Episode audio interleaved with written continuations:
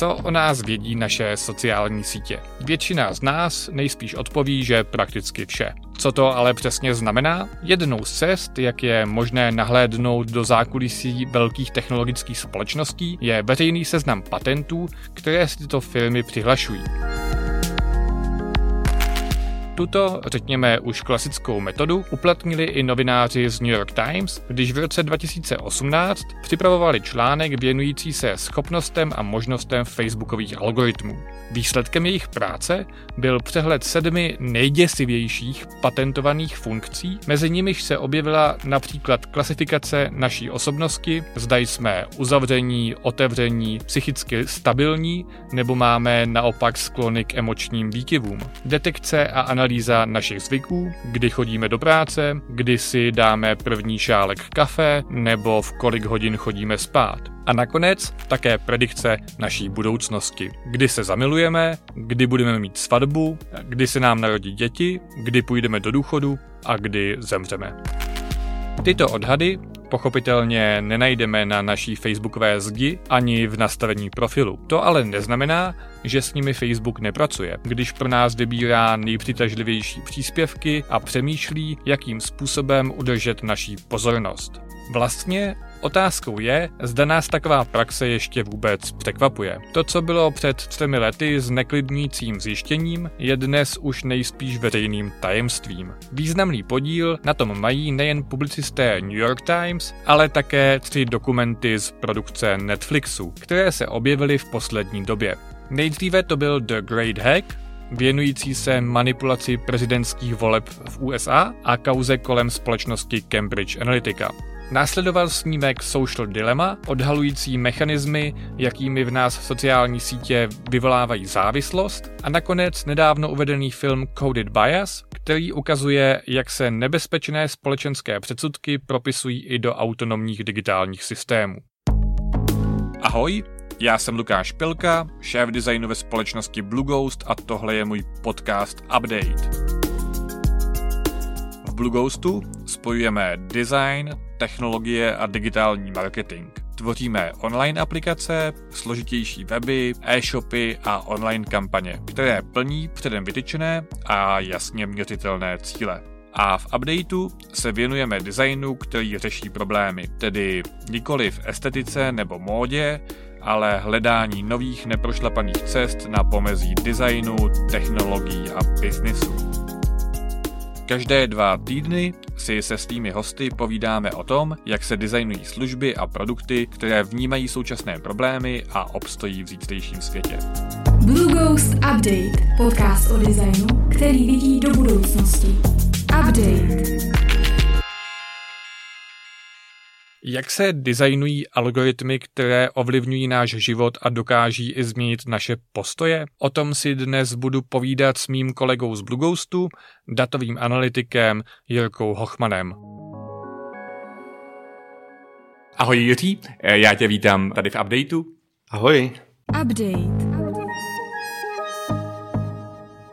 Já jsem si tě sem pozval, protože během posledního roku spatřilo světlo světa několik zajímavých dokumentů, které se všechny týkají velkých dat a designu algoritmů.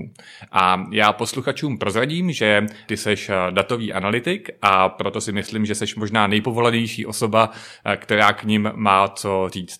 Jaký z těch tří filmů, to znamená, abych je tady vyjmenoval, je to The Great Hack, Social Dilemma a Coded Bias. Jaký z nich tebe osobně nejvíc oslovil? Tak děkuji. Oslovily mě všechny tři filmy. Přiznám se, že všechny ty filmy jsou tématem, který rád sleduju nebo který rád pozoruju. Asi největším průnikem bylo film The Great Hack, který se zabývá i politickým marketingem, což je něco, co mě bavilo vždycky a co vlastně jsem i částečně studoval, takže tohle je téma, který ve mně úplně rezonoval. Já bych tuto epizodu updateu chtěl pojmout trošku jako recenzi na všechny tyhle ty tři filmy.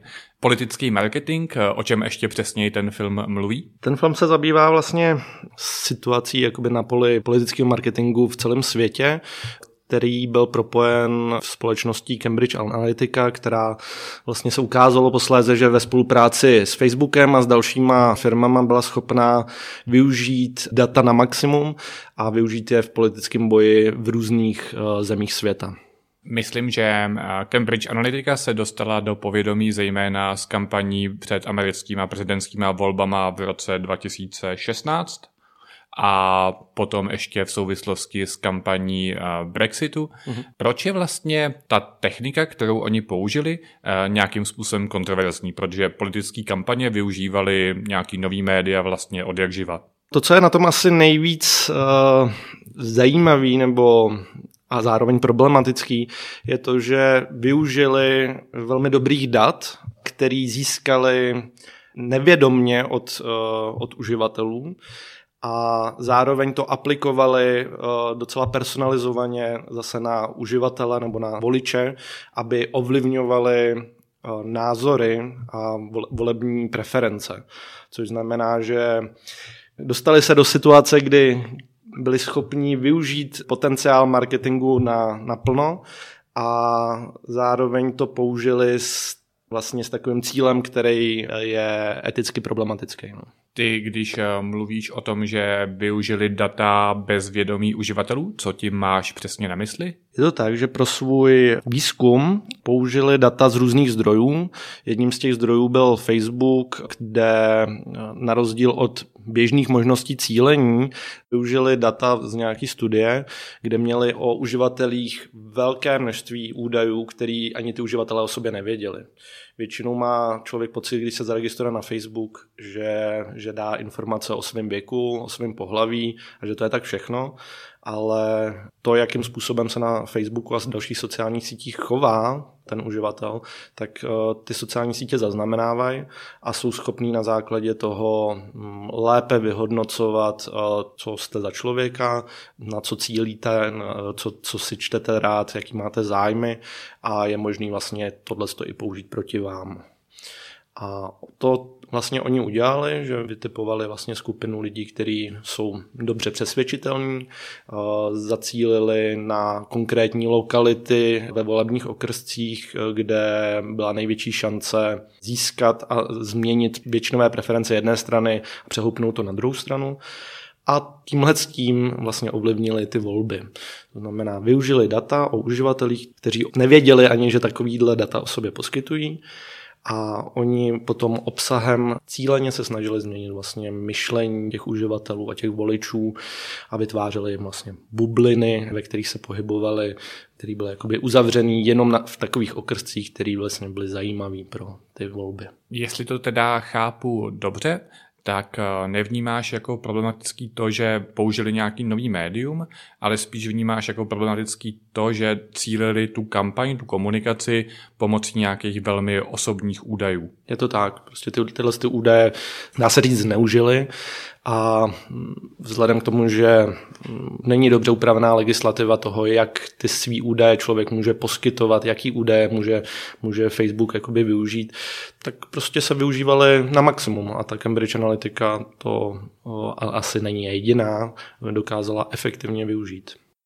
Jednou z věcí, kterou se profesně zabýváš, je i design právě digitálních kampaní. Dokázal by si přiblížit, jak se taková digitální kampaň designuje a možná se třeba i zamyslel nad tím, jestli ta běžná kampaň, se kterou se člověk setkává, která na něj obvykle jakoby vyskakuje třeba na Google nebo na Facebooku a nabízí mu třeba nový telefon, jestli je to podobný styl kampaně jako ta, která tě jako snaží přesvědčit, aby si volil Trumpa místo Bidena nebo obráceně. Možná to vezmu od toho konce. Je určitě velká otázka, do jaký míry marketing může ovlivňovat uh, ty voliče. To znamená, uh, do jaký míry uh, by politická reklama měla být uh, jakoby omezená, případně měla by být dodávána s nějakým varováním. každá marketingová aktivita se snaží trochu změnit vlastně myšlení těch, těch svých jako posluchačů nebo potenciálních zákazníků. Ale když se jedná o, o změnu preferencí v pití čaje, tak je to něco jiného než ve změnu volebních preferencí. A v okamžiku, kdy dochází k nějaký jakoby manipulaci, protože prostě ten způsob toho, jak se teďka ten marketing politický používá, je opravdu na hraně manipulace, tak aby ta manipulace prostě byla nějakým způsobem legislativně ukotvená. Bez toho tady prostě brzo bude takový divoký západ. Je mi jasný, že když bylo cílem kampaně, řekněme, zmanipulovat volby, že to má jasně negativní znamínko.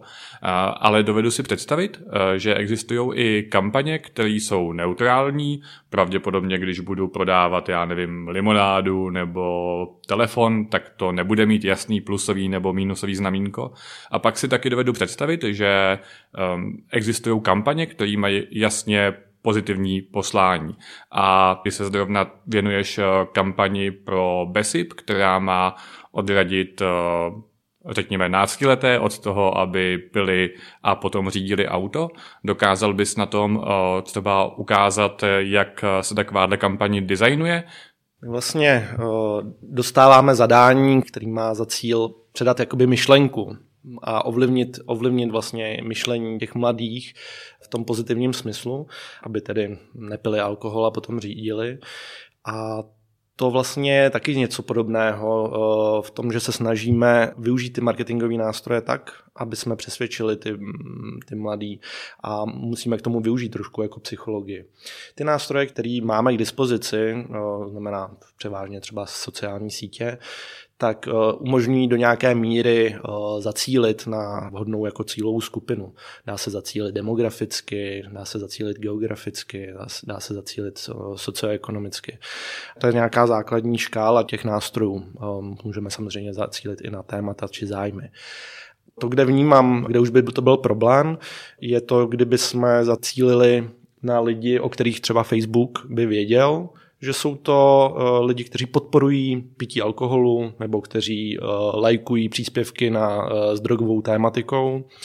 A uh, nebo třeba kdyby, kdyby byl schopen vyhodnotit to, že nějaký, nějaký student má spíše horší známky, tak na základě toho třeba by byl schopen uh, rozpoznat, že takový člověk má tendence k pití alkoholu a nerespektování uh, zákonů a pravidel. Tak tohle to jsou vlastně věci, které by byly skvělý pro cílení, nebo které by se daly využít dobře v cílení, ale už jsou za nějakou jako etickou hranicí toho, kde, kde by ta reklama měla být. A myslím si, že aspoň v těch filmech se vlastně zmiňuje využívání těch dat za touhletou etickou hranicí. Posloucháte Blue Ghost Update. Cambridge Analytica says it's got five thousand data points on many, many millions of people out there. That's right. When people can actually see the extent of the surveillance, I think they're going to be shocked.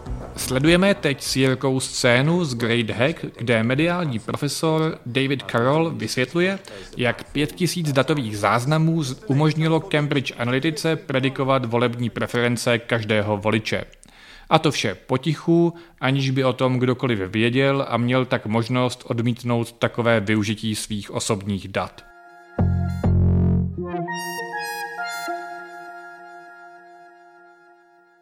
Facebook dovoluje cílení kampaní například podle zájmů nebo geografických údajů. Napadá mě teda, byli lidi z Cambridge Analytica opravdu tak chytří, anebo prostě použili jenom to, co Facebook svým inzerentům běžně nabízí a ty nebo tady kolegové z Blue Ghostu vlastně jako používají každý den? Myslím si, že byli chytří v tom, že dokázali využít více zdrojů dat najednou, že dokázali dobře poskládat k sobě, a jak k těmhle s těm datovým zdrojům přišli, je vlastně velkou otázkou, na kterou já odpověď neznám. Ale to, co je chytrý, je to, že nepoužívají jenom jeden systém, jeden zdroj dat, ale že je kombinují, a to je dostalo možná před konkurenci a v tom jsou vlastně inovativní. Ta inovace samozřejmě souvisí opět jako s tím, že využívají data, která o sobě ani neví ti jednotliví uživatelé. To znamená, je tam furt ten etický problém. V čem je přínosem, když pro takovouhle kampaň někdo získá víc dat? Je to tak, že každá data navíc dokážou zlepšit, efektivnit ty systémy, které optimalizují na základě dat. Jo, většina těch reklamních systémů funguje na, na principech machine learningu a čím víc dat, tím, tím lépe. A zároveň, zároveň je potřeba vlastně do těchto těch systémů nastavit, co je jejich jako cílem. Můžete cílit třeba na návštěvnost webů, nebo můžete zacílit na engagement, to znamená nějaký lajkování, komentování, sdílení příspěvků, nebo můžete zacílit u e-shopů třeba na prodej.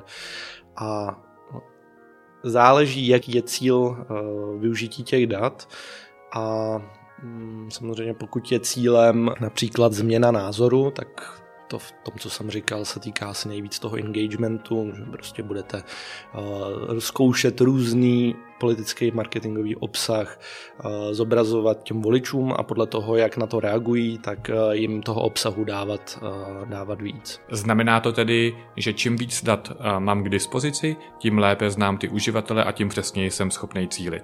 Zásadně ano.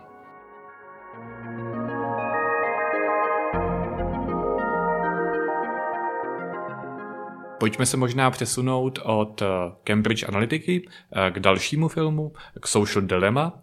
Já jsem si tady poznamenal, že na jeho začátku je takové klasické řečení, které zní přibližně pokud za produkt neplatíte, jste vytím produktem. Dovedl by si vysvětlit, proč zrovna v souvislosti s Facebookem je tohleto velmi platný? Tak za Facebook se samozřejmě neplatí. Při pohybu na Facebooku nebo při využívání sociální sítě Facebook neplatíte a zároveň Facebook vám poskytuje vlastně služby, které sice lidi berou jako automatický, ale skrývá se za nimi velký vývoj, velké náklady, velká i vlastně v dnešní době možná i byrokracie. A to všechno musí být něčím, něčím krytý, něčím, něčím placený. A to, čím je to placený, je samozřejmě reklama, která u těch sociálních sítích může být obecná, tak jako se dělala v televizi, anebo může být cílená. A na rozdíl od dřívějších nějakých platform, to cílení, to cílení je možné udělat hodně přesný a záleží jenom na tom Facebooku, jak moc umožní svým inzerentům cílit. Ale v zásadě je to tak, že ty uživatelé jsou tím produktem, který si vlastně agentury a inzerenti kupují. To znamená, že Facebook teda obchoduje s mojí pozorností? Je to tak, že on obchoduje s reklamou, s inzercí a aby měl komu ji, komu ji zobrazovat, tak na té druhé straně se potřebuje zajistit pozornost. Takže všechna optimalizace tohoto systému vede k udržení pozornosti, k větším a opakovaným návštěvám, delším návštěvám. A to samozřejmě sebou vede zase nějaký další socio, sociální jako dopady, kdy lidi vlastně najednou tráví na těch sociálních sítích více času. Bam, we're back. Let's get back to making money, boys. Yes, and connecting Ben with the entire world and giving him access to all the information he might like. Teď jsme si pustili Social Dilemma a díváme se na fiktivní kontrolní místnost, kde chlapíci symbolizující doporučovací algoritmus vybírají obsah pro jednoho z hrdinů. Hledají přitom takové příspěvky, které mají šanci upoutat pozornost a zvrátit jeho předsevzetí, že nebude týden používat sociální sítě. Jeden z chlapíků zde najednou odstoupí od ovládacího pultu a zeptá se ostatních, zda si myslí, že je jejich poslání prospěšné. Ti se na něj jen nechápavě podívají, pokrčí rameny a hned se zas vrací ke své práci. Update. Mě v Social Dilemma zaujaly scény, které zachycují takový ty roztomilý chlapíky, co tam sedí u těch touchscreenů a snaží se těm hlavním hrdinům namíchat obsah, který právě přiláká jejich pozornost. Dovedl bys mi vysvětlit, co vlastně jsou zač, nebo co v tom filmu představujou? Protože předpokládám, že ve Facebooku ve skutečnosti žádný takovýhle chlapíci neexistujou.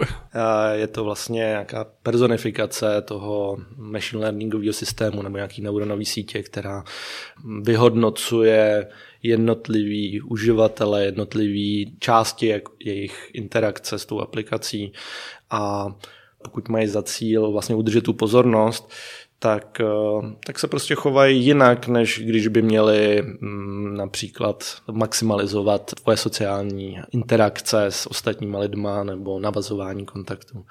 Takže záleží opravdu, jaký cíl ta aplikace má nastavený, a to těhle z těch chlapíci vlastně jsou vidět, jak bez jakýkoliv emocí se snaží využít jakýhokoliv nástroje, jakoukoliv možnost, která povede k přilákání toho uživatele zpět do té aplikace.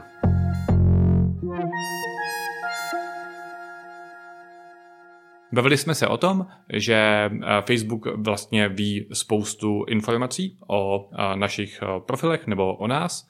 Co všechno o nás vlastně Facebook ví? Asi jak by řekl kolega Tomáš, který rád povídá vtipy. Pane Zuckerbergu, tatínek říkal, že nás všichni šmírujete. A pan Zuckerberg odpoví, ale to není váš tatínek. Yes, I like it. Když uh, jsme se tady bavili o algoritmech, které jsou designované za nějakým účelem, v případě prostě třeba Facebooku, ale nejenom Facebooku, asi v tom budou i jiný sociální sítě nebo jiný jakoby virtuální prostředí, platformy, jsou designovaný k tomu, aby tahali naší pozornost.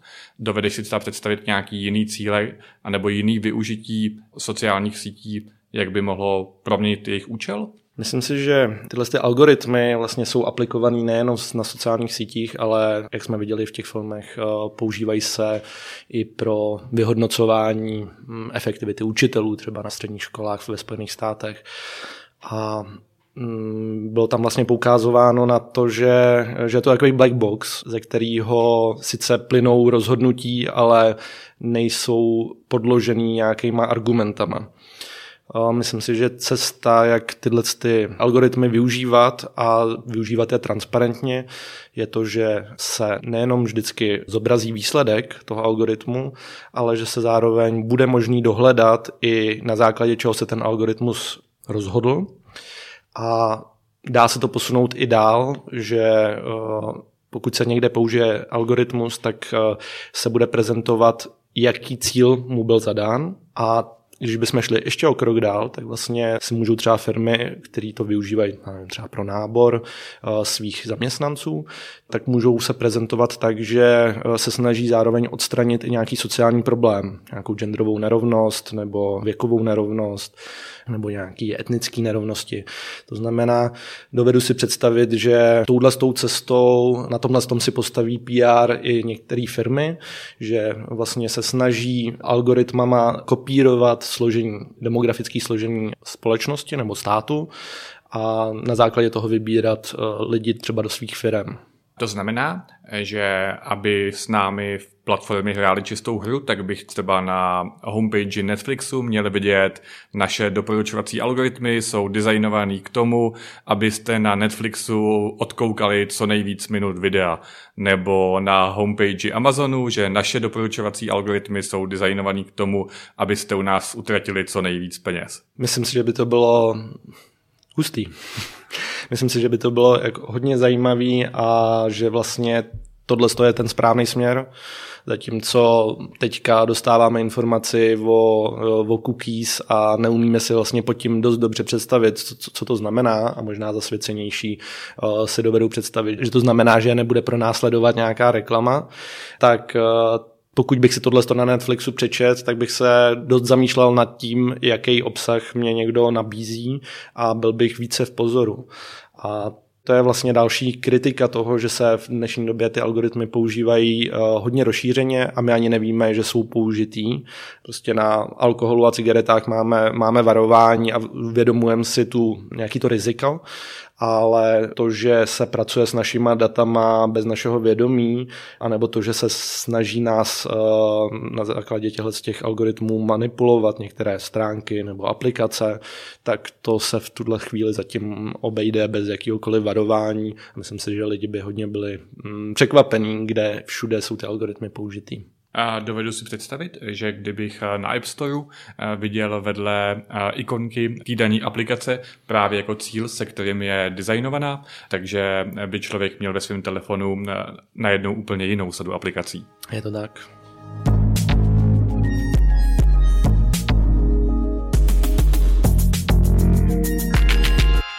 Při přípravě na tenhle ten podcast jsem si během jednoho dne pustil všechny tři filmy, o kterých tady dneska byla řeč, a musím říct, že v neděli večer jsem neměl úplně dobrou náladu, protože ta dystopická atmosféra, která z nich sálala, mě úplně pohltila. Opravdu je ta situace tak strašná, a jak se to bude dál vyvíjet, jak to bude vypadat za pět let nebo za deset let? To vysvětluje tvojí bladou tvář, teď jsem to pochopil. Ta situace by byla fajn, kdyby se vyřešila během, během příštích jednotek let, i když to zní děsivě, ale je to asi optimistický scénář. Jsou různý problémy, které se legislativně nepodařilo vyřešit desítky let. Nevím, například jako offshoreové společnosti, které vlastně souvisí s nějakou globalizací. A tyhle ty sociální sítě vlastně s tím taky souvisí velmi úzce, kdy společnost, která funguje z, ze Spojených států, funguje celosvětově, tak vlastně nepodléhá legislativě třeba Evropské unie. A z toho plyne velký legislativní vákuum a to je potřeba co nejdřív vyřešit. Ale rychlost, rychlost vývoje z těch technologických společností je mnohonásobně vyšší než rychlost legislativního procesu kdekoliv na světě, natož u nás, natož v Evropě. Takže myslíš si, že nějaká jako regulace ze strany států nebo třeba Evropské unie by mohla do tohohle toho prostředí vlastně jako vnést nějakou férovost vůči uživatelům? Rozhodně. Myslím si, že věci, které jsme tady zmínili, tak, v tom, tak by měly být nějakou, nějak, nějak ukotvený, nebo by to měly být aspoň doporučení, které se zavádí v nějakých jako oborových organizacích, protože bez toho tady opravdu bude to legislativní vákuum, budeme svědky podobných situací, které se děly vlastně v těch filmech. A i když nejsem jako úplně příznivcem nějakého velkého legislativního aparátu, tak schopnost jednotlivých uživatelů bojovat proti Facebooku a jiným sociálním sítím je nemožná. Jirko, já ti děkuju, že jsi byl hostem tady v Updateu a za to, že jsi udělal chvíli času, aby jsi se mnou popovídal o designu algoritmu. Taky děkuju, bylo to příjemné. Máte teď chuť zrušit váš účet na Facebooku, a nebo už přemýšlíte nad tím, jak by šly sociální sítě redesignovat, aby fungovaly v náš prospěch? Osobně je mi bližší ta druhá možnost, ostatně o tom je i celý update, tedy o designu, který řeší problémy. Tak či onak, znovu se uslyšíme za dva týdny. Update najdete na Spotify, Apple Podcast, Google Podcast nebo na update tečka blue ghost tečka cz. Díky, že jste nás poslouchali a buďte up to date. Blue Ghost Update, podcast o designu, který vidí do budoucnosti. Update.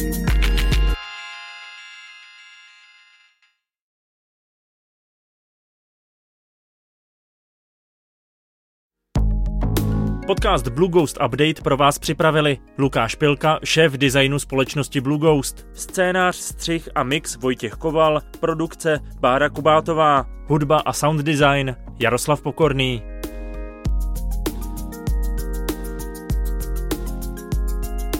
Blue Ghost Update, podcast o designu, který vidí do budoucnosti. Update.